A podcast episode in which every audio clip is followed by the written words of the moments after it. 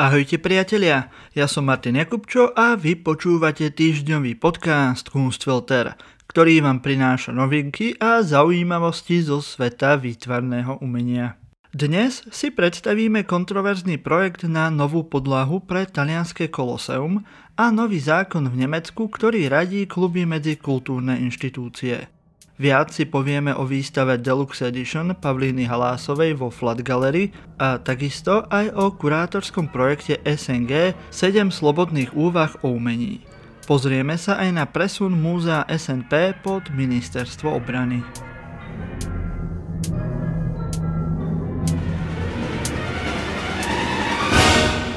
Pred pandémiou bolo Koloseum najnavštevovanejším miestom Talianska – len v roku 2019 ho navštívilo viac než 7,6 milióna ľudí. To, ako Koloseum poznáme, sa však pravdepodobne v najbližších rokoch zmení. Talianske ministerstvo kultúry totiž minulú nedeľu vyhlásilo víťazný projekt v súťaži na výstavbu náhradnej podlahy Kolosea v Ríme. Zvolený dizajn podlahy predstavuje mrežu zo špeciálne upravených drevených dosiek, ktoré sa dajú otáčať, aby umožňovali cirkuláciu vzduchu a mohli odhaliť aj zachované podzemné chodby. Dizajn bol vytvorený tímom architektov a inžinierov pod vedením inžinierskej poradenskej spoločnosti Milana Inženieria. Predpokladá sa, že jeho cena sa bude pohybovať okolo 15 miliónov eur a podlaha by mala byť hotová do roku 2023. V súčasnosti namiesto podlahy môžu návštevníci vidieť odhalené podzemné chodby. Výnimku tvorí iba malá časť pódia, asi 650 m štvorcových, ktorá bola nainštalovaná v roku 2000 a v tom roku prvýkrát aj použitá na predstavenie Oedipus Rex od Sofokla. Alfonsína Russo, riaditeľka Kolosea a jeho archeologického náleziska uviedla, že najnovšia renovácia umožní návštevníkom vyskúšať si efekt státia uprostred arény. Znovu spájame niť času a konečne vraciame verejnosti rovnaký pohľad, aký mali ľudia stojaci v Koloseu počas staroveku. Uviedla v nedeľu počas tlačovej konferencie, na ktorej bol vyhlásený víťaz. Názory na potrebu tejto podlahy sa však rozchádzajú. Viem, že kontroverzie nebudú chýbať, uviedol o plánoch Dario Franceschini, talianský minister kultúry. Koloseum je našou národnou pamiatkou a je správne, že o ňom diskutujeme. Niektorí odborníci a archeológovia však tieto plány a ich potrebu spochybňujú. Historik umenia a eseista Tomaso Montanari povedal, že z hľadiska kultúrnej politiky to nemá žiadny účel. Kritizoval myšlienku, že pomník ako taký nie je dostatočný a musí sa zmeniť na miesto pre niečo iné. Pamiatky nie sú veci, ktoré by sa mali plniť. Iní odborníci zasa odmietajú zakrytie podzemných chodieb, ktoré sú tiež dôležitou historickou súčasťou Kolosea. Zaznieva dokonca aj názor, že Koloseum je tá posledná pamiatka, na ktorú treba takto míňať peniaze. A prostriedky by sa mali radšej minúť na reštaurátorské práce, navrhnutie nových trás pre návštevníkov a čistenie vonkajšej tváre Kolosea. Nemecký spolkový parlament odhlasoval minulý týždeň preradenie klubov a priestorov pre živé vystúpenia medzi kultúrne inštitúcie. Predtým boli rovnako ako verejné domy alebo kasína považované za zábavné podniky. Odteraz však majú kluby rovnaké právne postavenie ako múzea či operné domy. Zaradenie klubov medzi kultúrne inštitúcie je výsledkom 5-mesačnej kampane, ktorú spustila organizácia Club Commission, kolektív majiteľov a podporovateľov klubov. Kluby podľa zistení tejto organizácie zohrávajú v nemeckej spoločnosti veľmi dôležitú úlohu.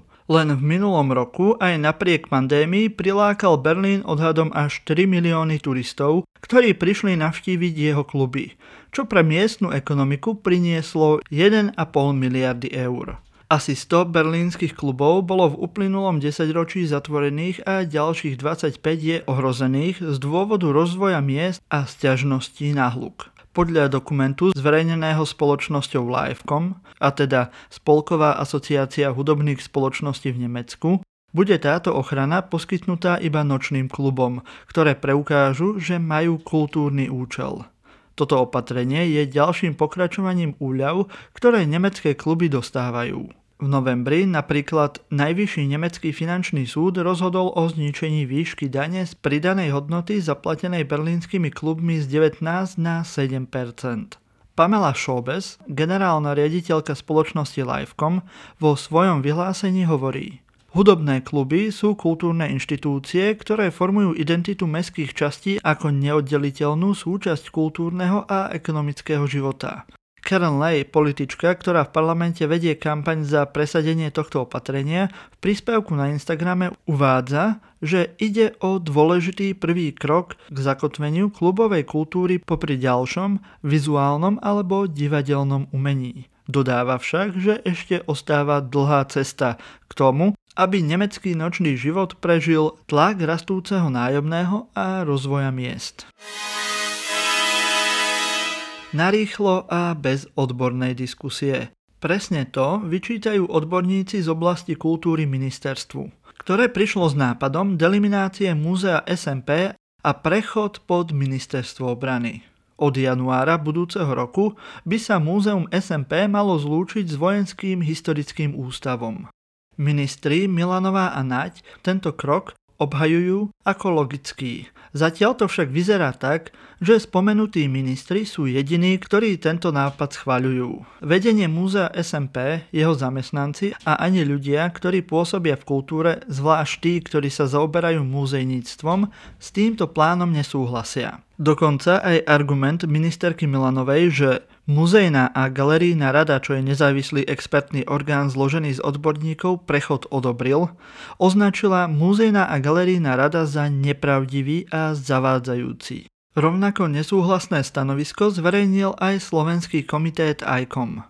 Len pre pripomenutie, ICOM International Council of Museums Medzinárodná asociácia múzeí je celosvetová organizácia, ktorej hlavným cieľom je zachovávanie a ochrana celosvetového kultúrneho dedičstva. V stanovisku ICOM s poľutovaním konštatuje, že nedisponuje informáciami prečo prišlo k rozhodnutiu o deliminácii múzea SMP pod rezort obrany, ani o tom, že by dôvod tejto organizačnej zmeny bol vysvetlený a prediskutovaný so zamestnancami múzea SMP alebo Zväzom múzeí Slovenska. Múzejná a galerijná rada pri Ministerstve kultúry, ktorej dvaja členovia sú z výboru Slovenského komitétu ICOM, dostala túto informáciu len na vedomie už po spísaní memoranda o spolupráci medzi Ministerstvom kultúry a Ministerstvom obrany, predmetom ktorého je vymedzenie cieľov, obsahu, oblasti a zásad spolupráce medzi účastníkmi memoranda v nadväznosti na prechod zriadovateľskej pôsobnosti Múzea SMP z Ministerstva kultúry na Ministerstvo obrany.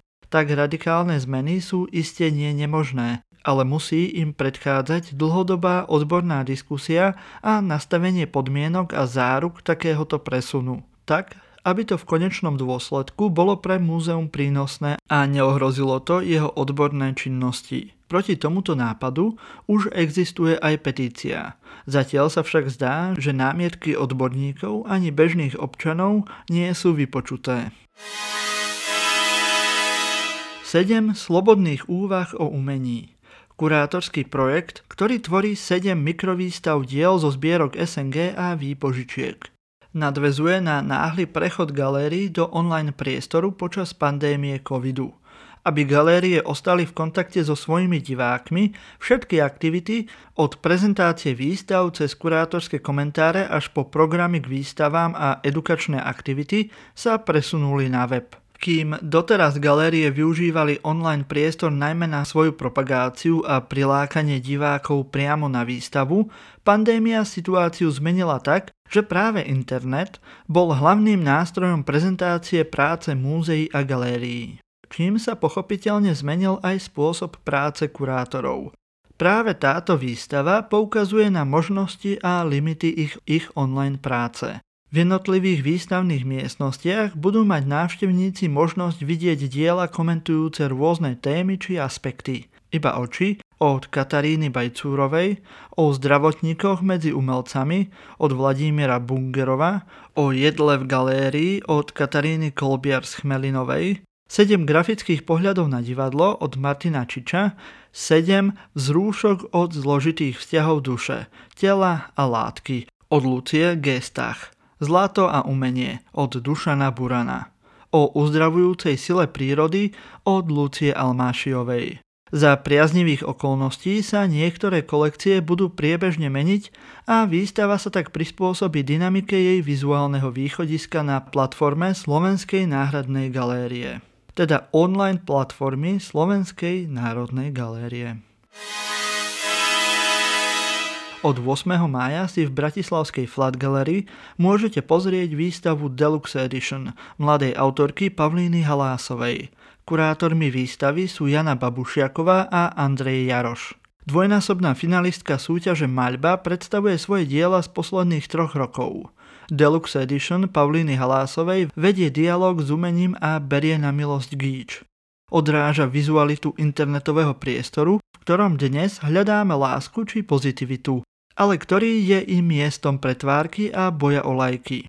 Vo svojich realistických maľbách využíva prvky, ktoré sú všeobecne vnímané ako gíč. Zaoberá sa otázkou, čo je dobré a čo zlé umenie a aké je jej vlastné postavenie vo svete umenia. Zároveň rieši tzv. internetovú estetiku, snahu o rozkošnosť, ktorú podľa nej možno označiť ako podkategóriu gíča. Výstava Pavliny Halásovej Deluxe Edition vo Flat Gallery v Bratislave potrvá do 30. júna. Ešte tu máme pre vás niekoľko pozvánok na výstavy a udalosti, ktoré sa uskutočnia tento týždeň útorok 11. mája v Bratislavskej Sode Galerii o 14.00 otvoria výstavu Alex Selmeci a Tomáš Kocké Usko Uncombative Tools. V stredu 12. mája v Bratislave v Gandhi Gallery o 2. hodine otvoria výstavu Emanuela Marasi Soft Diaries 1978 až 1981 vo štvrtok 13.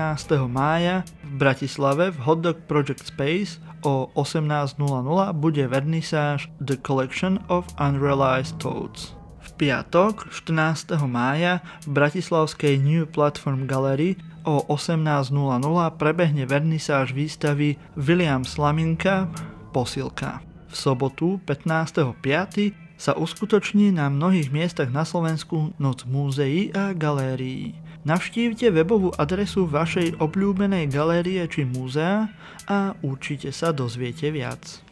Pokiaľ chcete viac takýchto pozvánok a informácií o udalostiach zo sveta slovenského a tiež aj českého výtvarného umenia, prihláste sa na odber newsletteru časopisu Flash Art na ich stránke www.flashart.cz. Pokiaľ ste tak ešte neurobili, môžete si vypočuť taktiež aj rozhovor s riaditeľkou ceny Oskara Čepana, Luciou Gavulovou, ktorá nám priblížila aktuálny ročník v dieli Kunstfiltra, ktorý vyšiel túto sobotu a nájdete ho v archíve na ktorejkoľvek vašej obľúbenej aplikácii. Budeme radi, ak nám zanecháte hodnotenie na Apple podcastoch alebo budete sledovať náš Instagram. Prípadne, ak si dáte do sledovania facebookovú stránku Silný výber. Počúvali ste týždňový podcast o výtvarnom umení Kunstfilter, ktorý pre vás pripravili Luisa Paliusová, Kristýna Slezáková a ja, Martin Jakubčo.